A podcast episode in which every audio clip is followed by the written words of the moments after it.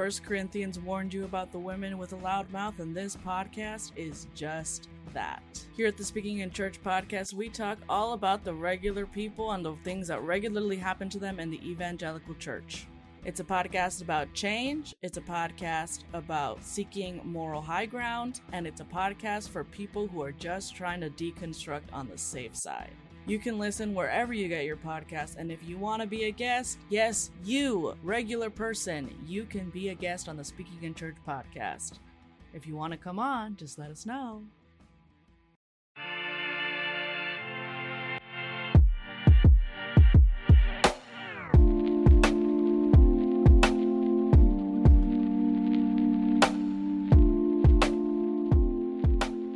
Hi, friends, and welcome to another episode of Revcovery. I'm one of your hosts, Sarah, and the other host is Justin Gentry. We're so grateful to have you here, and you might be wondering, like, what is Revcovery about? Well, if you haven't listened before, Revcovery is really a show that was started originally to be for folks who were leaving ministry, um, but it's turned into a show about quite a lot more. So, whether you've left ministry, or whether you've changed how you do ministry, or whether it is that you were a volunteer, or maybe you changed doing work from um, some sort of meaningful work, this is really just a show about transitions.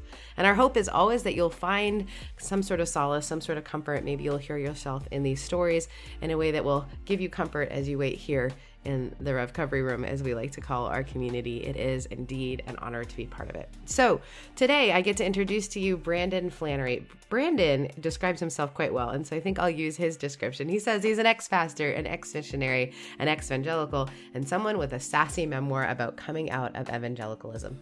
It's called Stumbling, and he is an absolute delight. So, check out his book, Stumbling, check out all of his work. It can be found at brandonflanery.com. But just, uh, I hope you enjoy the conversation we dive into all kinds of things like what does it mean to be in maybe a space that is harmful but find really good things in it? And what does it mean to uh, do missionary work in a way that is responsible? And how do we do better once we know better? And so i'm so grateful for this conversation. Like i said i hope you will really enjoy it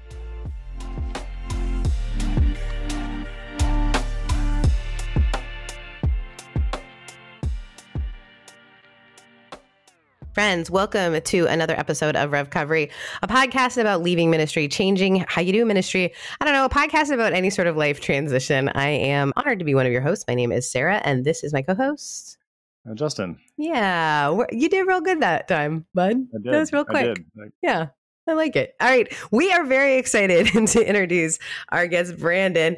Brandon is an author, but he's also a former pastor. Um, I actually kind of want him to tell you the title of his book because it's really cute and really fun. So, Brandon, with no further ado, can you introduce to our audience? Can you tell us a little bit about like how long did you serve? And I know we know it sounds like a prison sentence, but how long did you serve? What were you in kind for? Of was sometimes. Yeah, I know. yes, correct. First and foremost, Sarah and Justin, thank you so much for having me. I'm so grateful to be here. Yes, Sarah said, uh, my name is Brandon Flanery.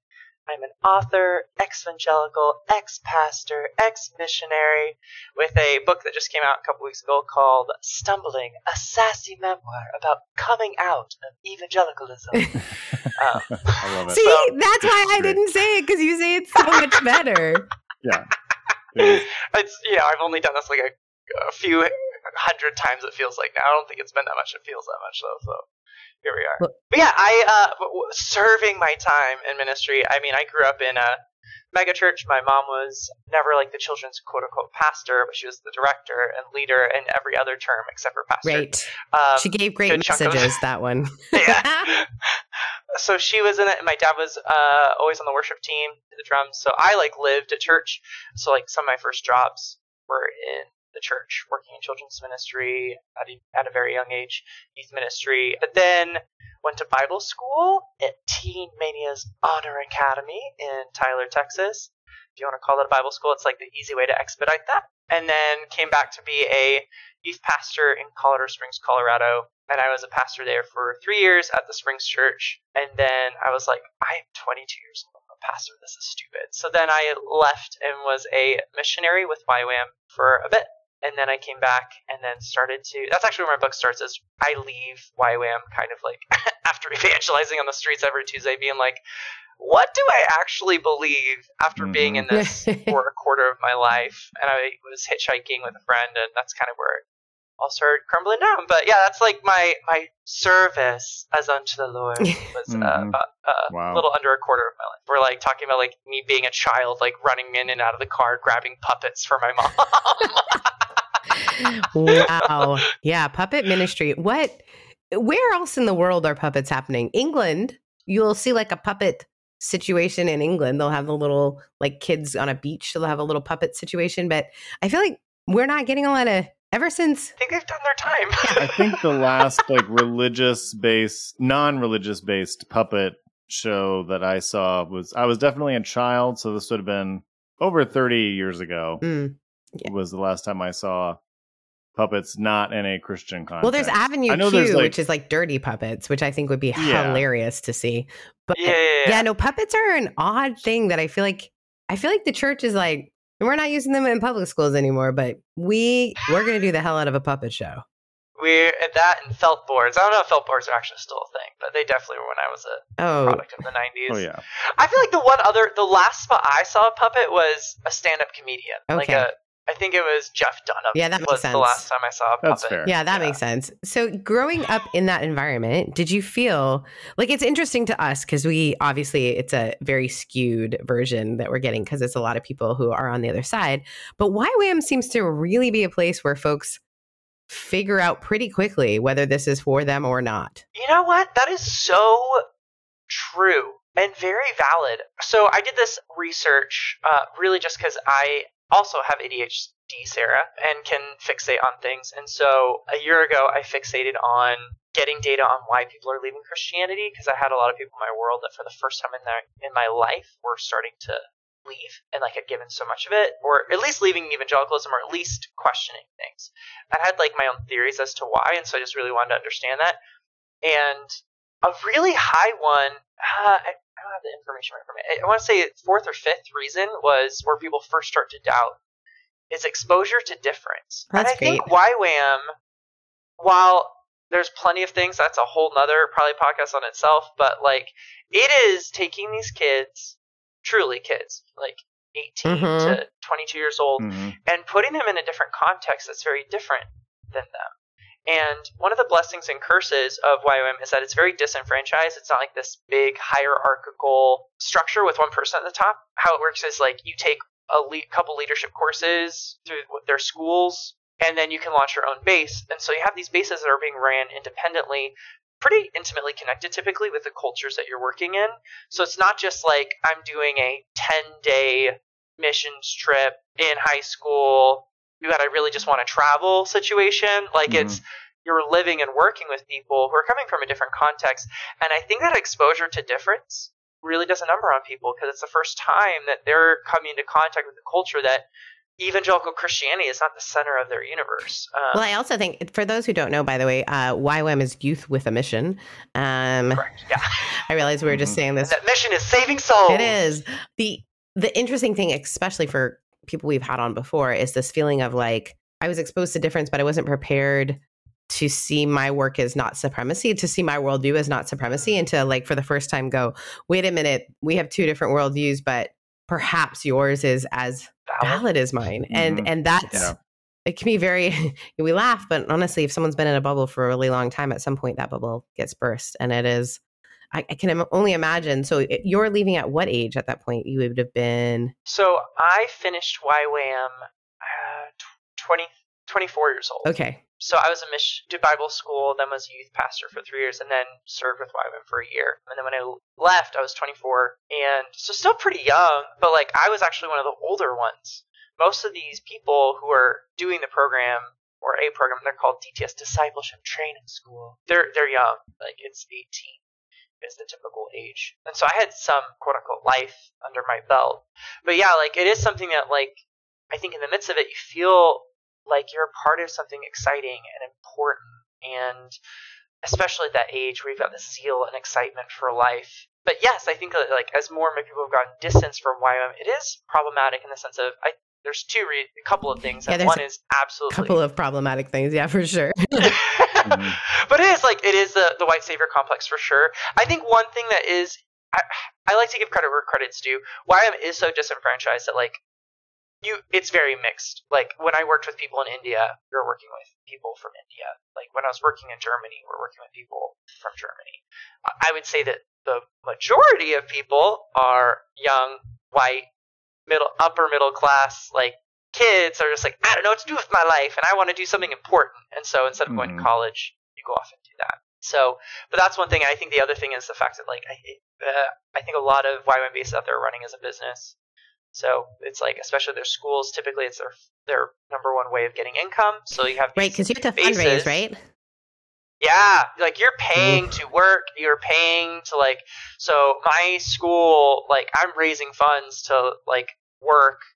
So I think mine after transitioning to euros was like 10,000 or 15,000, which actually like in the scheme of things for a year of like living in Berlin, Germany is not terrible, but still Mhm. like I'm working Yeah, to you're be working. there. Um And, and so, yeah. like, these schools typically bring in income for the staff that are full time there. So you'll have these, like, staffers that have been, they're kind of anxiously also raising support and hoping that they can keep going and they're staying there more long term, but kind of getting some conversations with people who are running the finances at my base in particular. It was uh, like some revenue comes in from the school, and so that's a way that they can then churn out and stay longer rather than relying completely on support, is what you would call it, like asking people for donations. And it's interesting because when you're in it, it seems so lovely. And I, and I can see Yeah, like, the, and the community is amazing because you like are. I mean, some of my best friends are still from there, and like that's where I, again like to give credit where credit's due. I've been a part of some really toxic structures, but like, and like there's some problematic leadership there, but like I. You feel like you're doing something important, which I think really unifies people. It's like that whole like military thing, right? Like you've got these people you're like quote unquote in the trenches with them literally, but like you're after a mission together, and it does something to you, like where you feel really close. Yeah, and it feels like you're doing something important. It, that transition, leaving that is pretty tricky. It's like, what do you mean I just work a job and pay bills? we don't know what that's like. uh, Mhm. There's not tax documents open. I know. I I shared with the with the fellas before we started recording that I've spent two days working on taxes because I have so many income sources. That made it sound like I have a lot of money coming in. I don't. I have piddly amounts of money coming in from all over. And then like my coaching is great, but it like it is a difficult tax thing. Or it probably isn't. I should probably just get a bookkeeper. Let's just be honest. I absolutely should. But yeah, I it is hard to figure out all of these finances and all these pieces. And I don't I don't think I was necessarily uh, trained in that in, in so many ways. You know, I have a degree in biology and psychology and a good degree in divinity school. Like I I was a you also have all the degrees, Sarah. many. Yeah. All the degrees but mathematician. Not a mathematician. you should not. I should not math. I'm great at business development, uh, as long as I can just yeah. guess on the math part. Like, it seems like and it doesn't more- help that a lot of us were told like you know god will sort out the money oh, you know yeah. like or just like pray and it'll come in i mean that was my like i mean i i i would never have said this but like by default god was my retirement plan Oh, in a lot of ways. Yeah. I did Like, not know ministry. that. you know what i mean like i did i wouldn't have said that i would have even thought like someone that says that's dumb like i would have thought you know but, But, it it's like, was no, there in the back of Justin's head. functionally i was just like well i'll just keep doing ministry and like Yeah. god will sort it out take god care- will yeah, bless exactly. me God will take care of And we can process And- this later, but it did show up. Like for me, hmm the times that I like because I didn't grow up with uh, prosperity gospel at all. But then like there were times when I like I, I went on a, a really big trip uh, to Africa and I went to Uganda because that's what all the cool girls were doing. Um, And- oh man, everyone went to Uganda. Everyone went to So I'm wearing a Uganda. It was Invisible Children. I like, know. I think. I know, I know.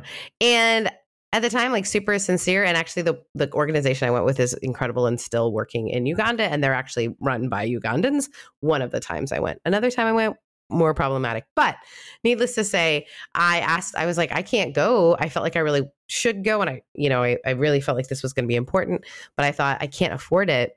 And then my friend said, You're right. God can't afford for you to go there if you're meant to go there. And then I mm-hmm. asked and I raised enough money in like three days. And to me, that was such an indication that I will be taken care of. And It's the Lord's. It's the Lord's will. well, and it's such a privileged way of looking at it. But at the same time, I'm learning how to like reintegrate this idea that maybe the universe is for me and not against me. Yeah, yeah, And it's so yeah, hard yeah. because you don't want to be it hasn't always worked out great. Uh, you know, and and at the same time, I, I understand the privilege that I even have to joke about it, right? Like, but yes, I think when you have had that experience, Justin, of like, yeah, but like in the end, it all washes out. It all works out. My phrase it was a, I wasn't quite like full prosperity gospel, but we definitely orbited around that, like pretty my flavor was. So the phrase that was always thrown around was, "If it's the Lord's will, it's the Lord's bill." Mm, If Like, that it's was the always will, it's anytime the you're Lord's fundraising. will. Yeah. that's I've not heard that. Have you heard that, Justin? I have not, If but it's the that's Lord's will, it's the Lord's bill. I'm saying that Yeah. now, like in in my world, which is like not. My friends will be like, "I'm sorry, what?" Yeah, like, are we going? You can say that to the IRS Yeah. when you're Yeah. like working on Yeah. your tax. I I raised money as a church planter, and I remember asking. We were in like this early meeting, and I remember asking like, "Hey, what happens like if I don't raise this money? Like, what you know, like what is this? You know, I mean, I'm trying to be somewhat pragmatic. I'm Somewhere, proud just of you, like, my okay, like, Enneagram Seven. You're like, this is an unfun question, but I'm gonna ask. but I'm gonna just ask this: like, what happens if I don't make up this money? And like, with a straight face, this guy I was raising money with was like, "Well, then I guess that means you weren't called." Oh, like just very like matter of fact like without like like and it was said with a wink like of course you're called There's- but it was also like so that's those are the two options i'm called and the money just comes in or i'm not called and the money doesn't like i okay i you know yeah i guess it's it, it's the lord's bill now I just wish I don't always wish that we had a video of this or that we shared the video of this stuff, but Brandon's face when you said that was amazing. Yeah. I was like, I think my computer's glitching. Oh no, Brandon's frozen. I'm Like, just out of frozen. shock. he's just frozen Yeah, yeah that's one thing that has always been true is that my face just Not a poker player. says what's going on. Which is a great question and a great little uh, vignette into friend. So you were 24 when you were in part of this. We happen to have a lot of friends who are YWAM who who were queer, uh, but they were not allowed to be out. What was that experience? Did, were you at the time aware of how you were feeling? I mean, obvious. Like, give us a little background on what it was like to be part of YWAM as as you say, a sassy human.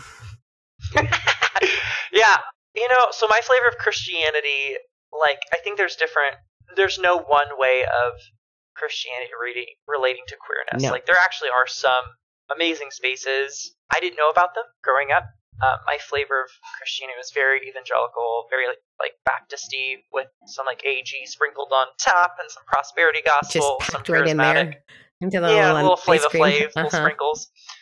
So, like the idea of praying for something and seeing God perform a miracle was not out of the ordinary. Right. Um, and like that's something I process in my book because I have experienced some crazy things that make it so that I can't like claim being like a atheist. Like I think that there's something beyond us that I have encountered that has that I've bumped into, that I've stumbled into. And but at that time I totally so I told I growing up I kept it very quiet, very hush hush because I mean the mega church that I went to uh, was Ted Haggard's, who like little fun drama moment got caught with having an affair with a man. So I was 16 Whoa. when I was seeing my pastor who was like preaching against homosexuality, like now having an affair with a man. and he wasn't like a little bit against homosexuality either No. looking back, like a lot of projection there, or internal self-loathing, or however you want to describe it. But there's just there's a lot going on there because he was like very against it and secretly was very for it. Okay, So I'm about to reveal something that I probably shouldn't, and they're very nuanced and aggressively specific community will know what I'm talking about. But there is a certain person who is a huge, huge anti-gay person within the UMC. And when I met this person, because I was preaching at their at their mega church, I literally was like, "This is so cool that this church has a gay. One of the clergy is gay.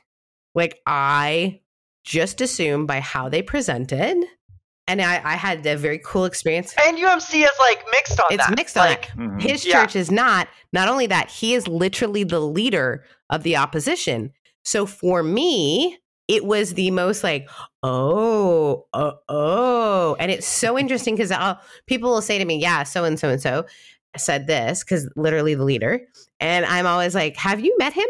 Because I think there's Mhm. some like, I mean, it's terrible to say, but I think toxic masculinity can make people hate parts of themselves, even if he is not queer. He's queer presenting in our stupid ideals of that in Texas. Like, how do you, you know? And he's not, you know, again, I'm not throwing shade at him. To me, that's not a big deal. It, it was just a very interesting experience of like, oh, like later when I went home, they were like, you know who that is, right? And I was like, what? Because I literally thought, oh, this is so cool. They have Yeah, a yeah, yeah. queer, ma- and so it's it's it's difficult to put those things together. So you're hearing this man preach against it, and then finding out.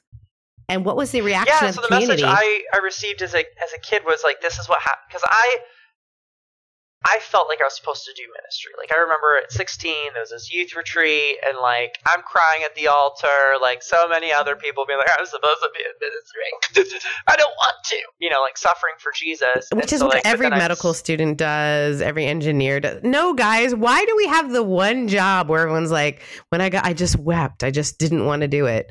There is literally no one out there that's like, when I realized I was going to have to be a dot com bro, I just, I just wept. I cried so hard. Knowing I was, what? that should have been the first sign. Everybody says that. Everybody has that. Like, I had to, I, I submitted to it. What? It's weird. yeah, like it was like uh, well, my flavor of Christianity was also like do the hard thing. Yes. It's like as if there was a book that was written about that, you know, like where it's like, hey, if it's the thing that you don't want to do, that's probably the Lord's will, because like that. And he'll pay the bill. he'll pay the bill for your hell. yeah. but like when it happened for me, it was like, oh, this is what happens when people. I wouldn't have used the language closeted. I would have used the language people with same sex attraction. That would have been my choice of words because it like kept it not me. Um, this is what happens with people who go into ministry that quote unquote struggle with this. So I kept under wraps, but when I went to my Bible school in Texas, I was actually pretty honest with it. I like there was this like switch with me after I left my hometown where it's like I want to be authentic, Mhm. and so like at my Bible school I'd share like my attractions, and for it being what it was, like they handled it okay, and then YWAM when I was there, so I quickly expediting this to there, it was a performing arts school, and so there was a lot more closeted homosexuals in my school as well, and so like you know YWAM has this like curriculum where you go through these themes every week and one of the big themes they always push is repentance. And then you publicly basically just share all your dirty laundry in front of everyone.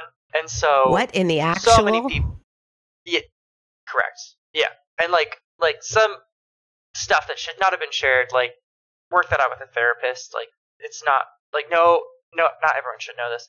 They're sharing so I knew that like quite a bit of especially the guys but also girls like we, we're queer. There's a good chunk of us. Like we're Mhm. dancers, we're musicians, we're actors, we're writers, and we're wanting to change the world. And we have empathy. Like it's just a it's a blend of it's it, it's asking for closeted queer people within the church to come there. And so on uh, there's like quite a few things that's like I actually feel okay about what I did in ministry. Like when I was a youth pastor, I'm still the guy that most of my kids will reach out to like on social being like hey i came out and like thank you for your story or it's like hey like i got this girl pregnant like what do i do like and i love that i love that to this day those kids can still reach out to me and they feel safe in YWAM, there there's one there are two times where I'm like I wish that I did differently Mhm. and it was when I was street preaching, and I said in Alexanderplatz on a microphone that God can save you from homosexuality,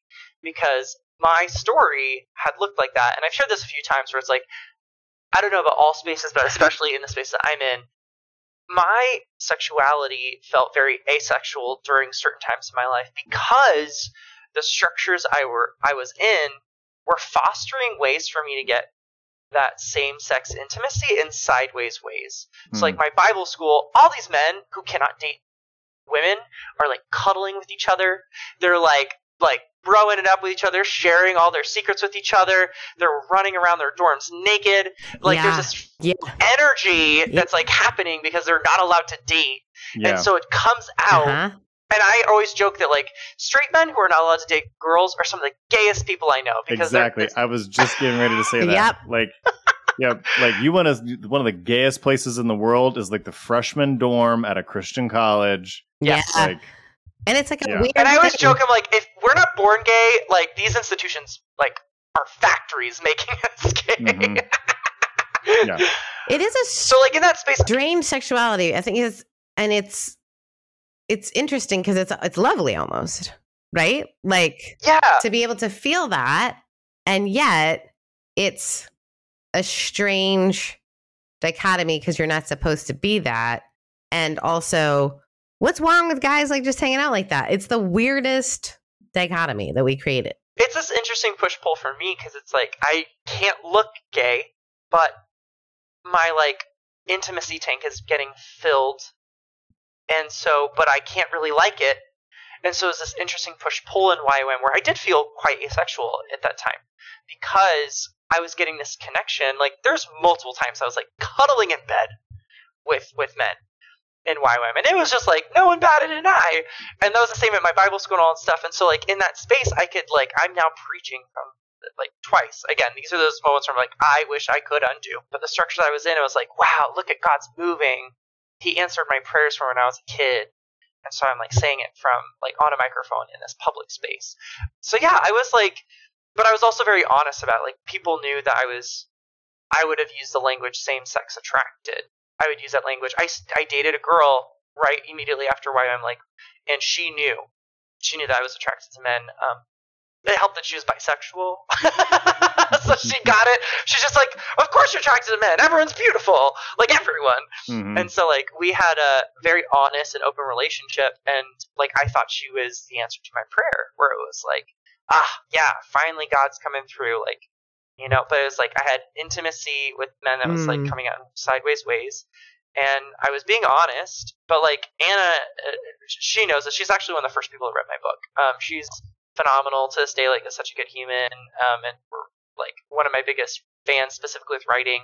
And uh like we tried on and off for three years and it just it wouldn't work. I thought i hated kissing until i kissed a man and i'm like oh nope. I i actually really like kissing. It was just with the wrong type of person so that's a, what it looked like inside of inside of it was a push pull it was a one moment advocating for like god can save you from this and then another moment like this literally happened i, I show this in my book so it's whatever but like in there's like a central park in berlin called tiergarten and i this happens to me all the time. It's probably just like being queer. You, you subconsciously notice these things. In all the parts of the park, I wander with my Bible and my journal, trying to have this cute little quiet time moment, and I stumble upon a gay public sex space. And so, like, there are these men having sex in the woods, and I'm just like, and like I'm terrified, but also Wow. like wanting, like, see, feel, like my heart's fluttering. I'm like, I just need to leave. I need to leave. I need to leave. So like, literally wanting and not wanting it, like Ugh, wanting to what give up moment. and not give up, and yeah, the whole time. So I mean, it's just a, it's a, yeah, it's such an interesting moment. And really, you were quite self aware to, because some people would have like felt that feeling and have always been told that feeling was wrong. And so it'd be an absolute repel. And then the repel is to yell and say, even more so, this is terrible and not what we want, right? yeah, it, for me it was I was very consciously aware of like, oh, I want this. I, I remember the verse that came to mind was like, flee temptation, and so like I literally ran for one like a mile, like, not a mile, an hour, like did not stop until I came back to my Mm. uh, YWAM base and immediately confessed because that's what you do. And it, then it was like armed against me like the next day where there's like, so this is why you don't like travel throughout the city alone, Brandon, blah, blah, blah. And then like sharing what I just shared in confidence to my leaders. I'm just like, are you kidding me? Like you're using my story against me to like try to control 18 year olds who are just like yeah. being 18 year olds you know what i mean like we're we're young we're dumb we're trying to figure it out but we're we have the best intentions and yet you know uh, still hurting people and moving across the world to try to make a difference hmm Well, I think your story is so powerful and that I think it's so relatable to a lot of folks. I think a lot of folks have been in that situation where, you know, you're in a culture in a situation where this has been told this is the right way, this has been told this is the wrong way, but you know there's more of a nuance. And the truth is, we mostly live in the nuance. Uh, it's never as black and white. Like all the leaders who are like, they probably now would tell you that they weren't sure when they were telling you this was not okay. And that's the thing that's really problematic in these situations is oftentimes the people who are yelling the hardest are the ones who are trying to convince themselves. Yeah. So, Yeah. so then let's. I should we take a break now? I, I remembered a break. Is everyone proud of me? I'm very proud of you. We're going to take a break for our um for uh, commercials. There might be a commercial or not. Uh, we always take a break just right in the middle, and then I'd love to hear how you got from there to where you are now and what you're up to. First Corinthians warned you about the women with a loud mouth, and this podcast is just that. Here at the Speaking in Church podcast, we talk all about the regular people and the things that regularly happen to them in the evangelical church. It's a podcast about change, it's a podcast about seeking moral high ground, and it's a podcast for people who are just trying to deconstruct on the safe side. You can listen wherever you get your podcast. And if you want to be a guest, yes, you, regular person, you can be a guest on the Speaking in Church podcast. If you want to come on, just let us know. Thank you for coming back. Uh, Brandon, you were just sharing with us how you kind of got, you were in YWAM. What happened to exit out? What was next? So for me, uh, again, my flavor Christianity like believed in the miraculous. I would orbit around those spaces, and I think that the, the the first moment where things started to shift was I was in I was in India.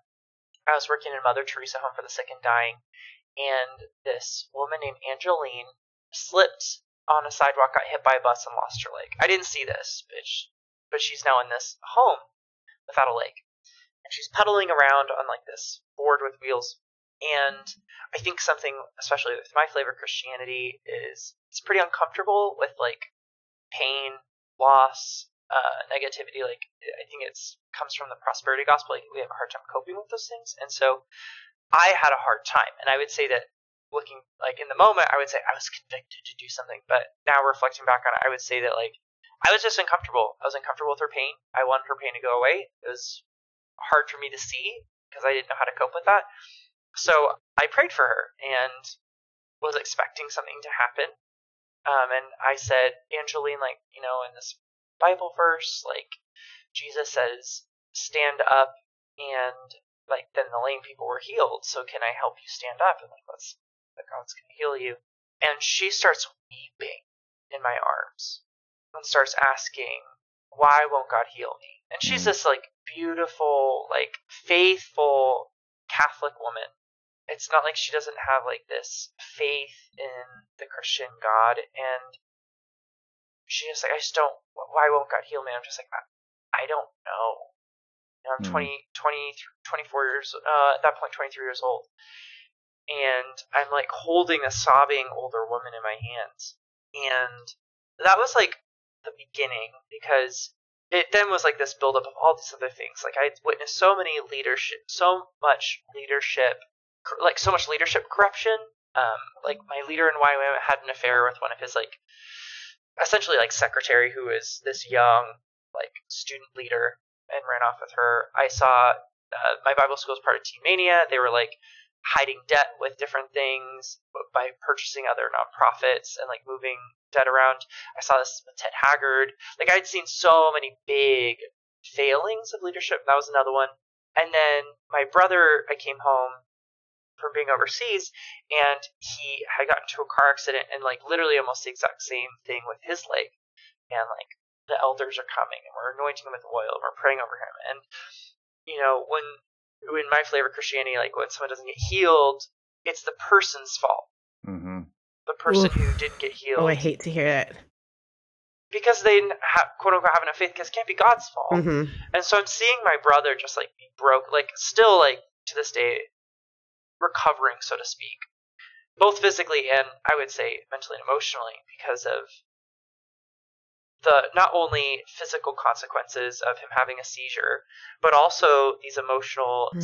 spiritual, mental consequences of these elders being like, well, you didn't get healed because of lack of faith or because there's a secret sin or whatever mm-hmm. it may be. So in, in addition to suffering, now it's your fault. And so all these things kind of like came to a head and i was like up until that point my sexuality had been under wraps because it was for someone that i loved it was for this god and for jesus who i, I, I did love and wanted to please that entity and i was told that i couldn't please him if i were gay and so all these I view it like as a crack. Like in my book, I describe it as like a backdraft because it wasn't that big of a thing. This, uh, but like this deep desire that was in my body had been repressed for so long that it got this little bit of oxygen as a result of my doubt that it just came bursting forth.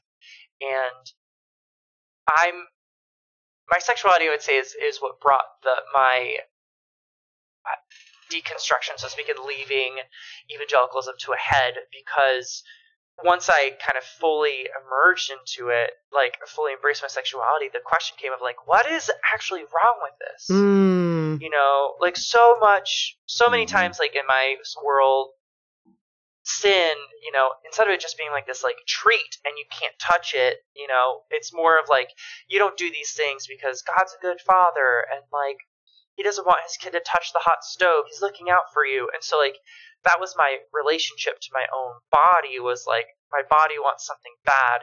But then like once I ended up in a relationship, I'm just like I really don't understand why this is bad. You know, like murder I get, lying I get, stealing I get, like all these other things where I am causing harm. Or again, that the golden rule of like treat people how you would like to be treated. Um, I'm just like I, I don't see how this fits there.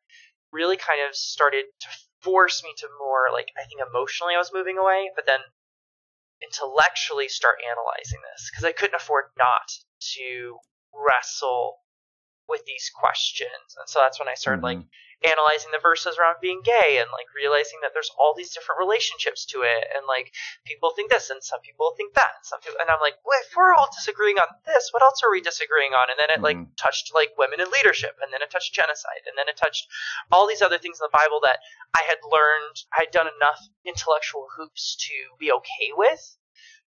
But because of kind of pulling at the thread and kind of really looking at something like without having an agenda, like I don't need it to land Mm. a certain way. I can actually Mhm. look at this open handedly. I can look at this more objectively because I, I don't know. I, I actually don't know the answers and I, I want to know.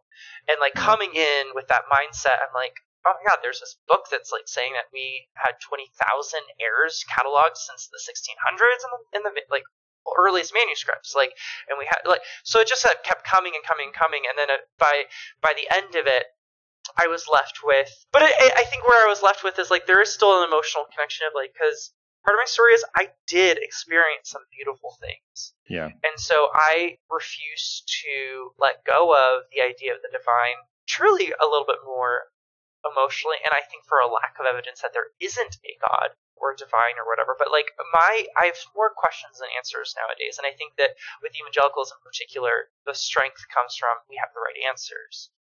And that's what creates safety that's what creates certainty that's what creates purpose. And now i'm in a space where it's like man i, I actually don't know the answers and i feel like you know this uh, like I, i've been attending some quaker meetings recently because like it's actually been really beautiful here in atlanta where it's like the premise of it and all of it has been good for my soul where I can feel like I have some type of spirituality without it being formulaic. It's very it's very not formulaic. It's literally we're sitting in a room quiet and if someone feels like a gumption, they can stand up, share, and sit back down. And that's that's the whole meeting for an hour. Yeah. So it can be very meditative or it can be more sharing. And I'm sitting at this table with a bunch of queer people during our like potluck and like someone's a Hindu and their experience of the divine is just as valid as this person that is like agnostic isn't sure, and then this person who's a like has third generation Quaker, and then this person who was a Baptist, and like everyone's kind of hand on this invisible thing has something to offer to us that we can learn from. Mm-hmm. And I think that's more beautiful. I, I I think that it's more inclusive. I think it looks more like the God that I wanted to worship when I was younger, and now I'm. I would say like encountering and also not encountering in the sense of like I think that the divine is in all of us, and so yeah, I'm bumping into the divine in so many more spaces than just like the Bible. In fact, the Bible can actually be pretty hard. I haven't picked it up in a while because I I've seen, in the words of Jesus, judge something by its fruit, and I'm not seeing a ton of fruit from that and evangelical Mhm. Christianity, and so I'd rather go where I'm seeing fruit and hope to bump into something that is Mhm. beyond me. It's kind of where I'm Sure. at these days. It's so fascinating because so many people, it is the idea of what is wrong with certain things like queerness that seem like, how is that wrong now? Why? hmm Yeah. Yeah, I remember I was asking a, a guy uh, that was trying to like convince me that I was wrong about being affirming, and I kind of walked through like, okay, can two men like live together? He's like, yeah, probably. Like, can two men like combine their incomes and do their taxes together? Yeah, that's probably not sinful. Could two men like raise a kid together? Like, well, yeah, probably. It's like, so really the only thing that you can't figure out is the bedroom. Like, and that really doesn't seem that hard to figure out. You know what I mean? Like, it's just like when it like, because yeah, it was just this like you're really you're getting hung up on something that I feel like is not it's it's not in the book. It's not like, and you're pretty much fine with almost every aspect of their relationship. Like, why can't we just like? And that's move, where I'm actually move past it a little bit. Yeah, I for me, like I, I actually used to resent my sexuality for that reason. It's like it was the one thing. It was this one particular Mm. thing that like I couldn't shake. And just to be frank, like I benefited from evangelical Christianity. I'm Mhm. white, I'm cis, I, I'm I'm a guy, and like uh, when it comes to my personality, like it's this good blend of like I'm like uh, want to make people happy, and like but I also have a little bit of charisma. Like like mega churches liked me, you know. Like there wasn't You're really super a cute. I'll say it. You're also just super cute. We can say it. Yo, thank you. That sex appeal though. He's bringing it to the table. He's stumbling. oh my gosh, especially like I think about like Hillsong with that whole documentary and everything, but like my world was very much so like kind of like Hillsong and the amount of like worship pastors that are just like sexy and playing their guitar with the deep V and like eh, whatever. But like I I did if I think if it wasn't for my sexuality, there's so many pros to me staying there that I don't know if in good conscience I could say that like I I would have done the hard work. I think that my queerness was a beautiful blessing that said I can't shake this and now I have to reconcile. And as a result of that reconciliation, I think I've become a lot more open and empathetic than I would have because I experienced a level of pain that I could not shake from the church, and so therefore was uh, able to open up my eyes like why can't women be in leadership? That's ridiculous. Like, what is this complementarian thing? Like, why was slavery endorsed? And like, there's been rifts in Mhm. denominations as a result. How is that even like? How did that even have ground? Where like the crusade, like all these things where it's like people have experienced oppression or ex- still experiencing oppression as a result of these belief systems. M- because I experienced the sharp edge- edge of that sword, it was easy for me to then say, "Oh, this is cutting other people too. Why didn't I see that before?" And I think the reason was, is I was, I was benefiting from it, unfortunately, and I. So for that reason, I am. I'm very grateful for my queerness because it created the reckoning that I am now in. That's really Mhm. lovely. It's really beautiful and also hard. I think it's there's a moment. So many people that listen to the show and um, we ourselves have talked about where you think, "Oh man, we're the baddies." Like we we Mhm. thought we were the goodies. Turns out we're the Yeah. baddies, and you have to reckon with yourself about it. And you can be absolutely paralyzed and say, "Well, that's it. I'm terrible." Or you can say, "Okay, well, now that I know, I can be better. What does it look like to be better today?" Yeah, and that's where it's like, I think about there was a, I mean, there's some other stuff with her now that we'll see what comes through with it. But I, I remember there was something like, I to say it was two years ago. Lizzo, so that's where it's complicated now because there's all the other stuff that's going Mhm. on. But a year and a half, two years ago, she got confronted with that she used the word spaz in one of her songs. Yeah, I remember. And it was like this. I remember that a lot of people were just like, you know, cancel her. Like, how could she do this? But she didn't know, and so then she ap- publicly apologizes, goes and re-records her songs, and like does better. Again, now there's stuff that there's that whole thing that we need We've to. been transported back Right. in time to a year and a half ago when it was completely unproblematic to like Lizzo. So you're fine. yes, she For this example, But in this okay. moment, she chose because we're we're complicated onion people. yeah, Yep. And but I just am like, I, it was like a, a really for me a really important moment where I was like, I bump into things still, but I don't know. Mhm. And I hope that now, because of the fact that I realized I did really bad and I was the baddie for a while, that I can be wrong and it opened up this world of like I am able to be wrong even with the best intentions that it makes that process a lot more quick. I think before then it was like it was so I was so scared to be wrong and so scared to be on the bad side that I couldn't afford to. Like that's too terrifying to look at. And now it's like I'm gonna bump into things I'm gonna cause harm out of ignorance and like the important thing is like do as best we can and when we know make the change, do the work. But I will say that like yeah, I'm I'm fortunate in the sense of I can point to two personal moments and those are those moments on the streets where I'm like, man, I really wish I I hope I didn't cause harm. I hope people were tuned out when I was preaching, saying God can save from homosexuality. I hope I didn't cause harm with that. Everything in my being hopes I didn't cause harm, harm with that. And then hoping that like I can move forward and be a part of like changing that and like as a result of it hurting me, like how can we undo this not? And that's why I think it's important that like we do speak up and we do talk about it and we do ask the big questions because I think that was a big thing for me also with BLM coming to a head it was like the whole idea of silence is violence. I remember being confronted with that phrase and wrestling with it where I'm like, do I believe that? I'm like, yeah, like I'm seeing it happen as a result of the fact that I was too timid or scared to say, hey, that's not okay and check someone that said something, even if they had quote unquote good intentions. Mm-hmm. It doesn't change impact. And it's something that like I wanna I want to do better with. And I, I agree. Like, what does it look like moving forward? I think it's like we are ever learning. There's this human being that has deeply impacted me and it shifted my expectations about humans. He's now in his 70s. He was a pastor for Christian Missionary Alliance for over 30 years. And I think at year 20, his kid came out as gay. And so he was in his, I want to say 50s at the time. And when his son came out, instead of him saying, I have the answer, instead of it being that my denomination believes this, instead of it being, well, I was trained this way, he said, maybe I'm wrong, and I really need to look at this. And for a 50 year old pastor to say, I could be wrong, really has shifted my bar with people because I think I used to give people a pass where it's just like, well, it's their generation, or well, it's this or that's that. But I think all of us can say it can at least take the step of maybe I'm wrong. And I think that's always important to hold in front of us. Yeah, it's the it's the ability to say, "Oops, I messed up," and for people to say, "Ouch, that hurt," and then for us to figure out how we move forward together.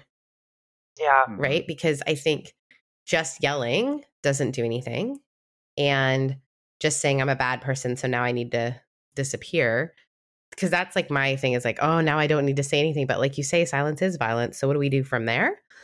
It's an invitation, right?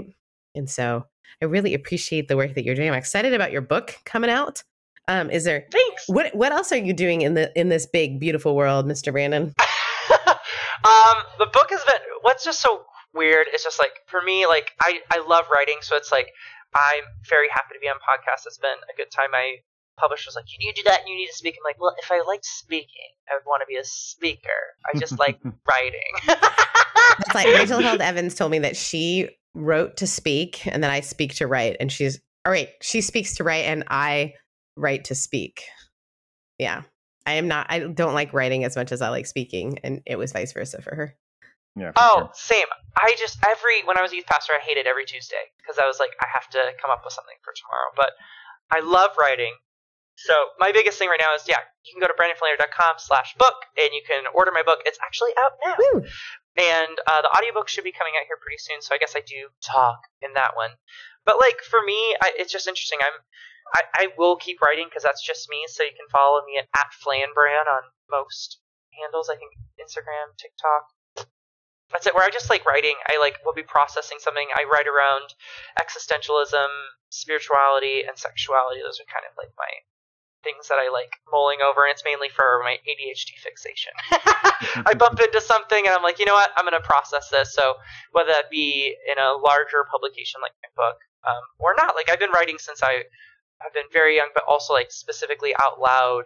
As I started thinking this, I'm like, I think I might be wrong to steal that man's words when I started to really wrestle with my sexuality, and so just started to write out loud uh, on my website because I just didn't really see anyone in process And so for me, that was important. I wanted, I was like, I don't know where I'm going to land, but Mhm. I'll process out loud and maybe I might come at a solution or something, but I don't believe that anymore. I think we're all in process. And so, yeah, I write there. I do like short forms there, or you can, if you want a long form, you can get my book.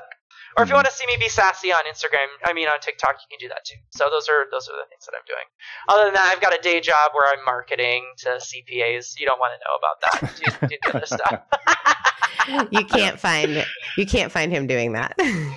no, Yeah, not no. sharing those handles. well, we're so glad to have job. you here, and we're so glad that you, uh, yeah, thank you so much for sharing a little bit about what's going on with you and for your great book. And folks, go out and get it. Um, any last thoughts that you have, Justin? No, this has been a lovely conversation. I really appreciate your time. And yeah, I hope everyone goes out and buys your book. Me too.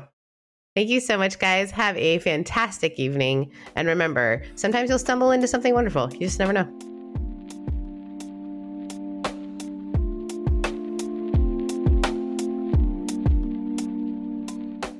Thank you for listening to this week's episode. If you are enjoying the conversations you hear on Revcovery, you can continue the conversation with us and many more incredible people in the Revcovery room on Discord. To access our Discord, please join our Patreon to become part of the Revcovery room community. You can join for as little as $4 a month, and this helps us produce the show as well as gives you access to the community resources. Check it out at www.patreon.com slash revcovery. We know that not everyone is able to financially support the show, but there are lots of ways to support us, including giving us a five star review wherever you're listening right now. And make sure to like and subscribe across all social media. Revcovery Room is our Instagram, Twitter, and Facebook handle, so you can find us there to keep the conversation going. Now, on to some final thoughts and this week's poem. Friends, thanks once again for sticking around for uh, this episode of Revcovery and for sticking around for the ending. I know some folks say that this is a really meaningful part of the show, so thank you for doing that. I know that um, poems and lyrics and all this sort of stuff means a lot to me. And also, thank you for putting up with my really gross voice. Hopefully, soon, whatever this sickness is, will go away. Um, no more colds for sure. Okay, so I was thinking about the conversation with Brandon, and I thought about how my mom always used to say to me, There's a difference between a tourist and a traveler. And our goal is always to be a traveler. And a traveler is someone who is willing to go into somewhere new and to be changed. And I think sometimes missionary work has the opposite view. It's sort of like poverty tourism sometimes, or the idea that we can bring the best of our world to your world. And that is not the point of travel. And so, as I was thinking about the difference between traveler and tourist, I really thought about how open Brandon was to being changed by his experience. And then, of course, you guys know I thought about a poem by John O'Donohue. So, I'm not going to give you the whole poem, it's quite long, but it's really good. I would recommend it. It's called For the Traveler. But this is the section that really had me thinking during this conversation. May you travel in an awakened way, gathered wisely into your inner ground, that you may not waste the invitations which wait along the way to transform you. Friends, I hope wherever it is that you're going, you will be transformed.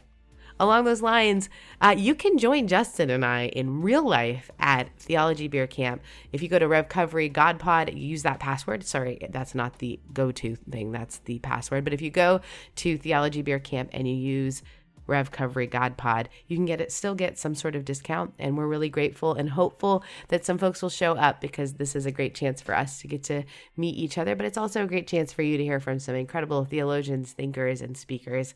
Okay, so that's what we've got for you today. I don't have very much voice left. So until next week, have a great week.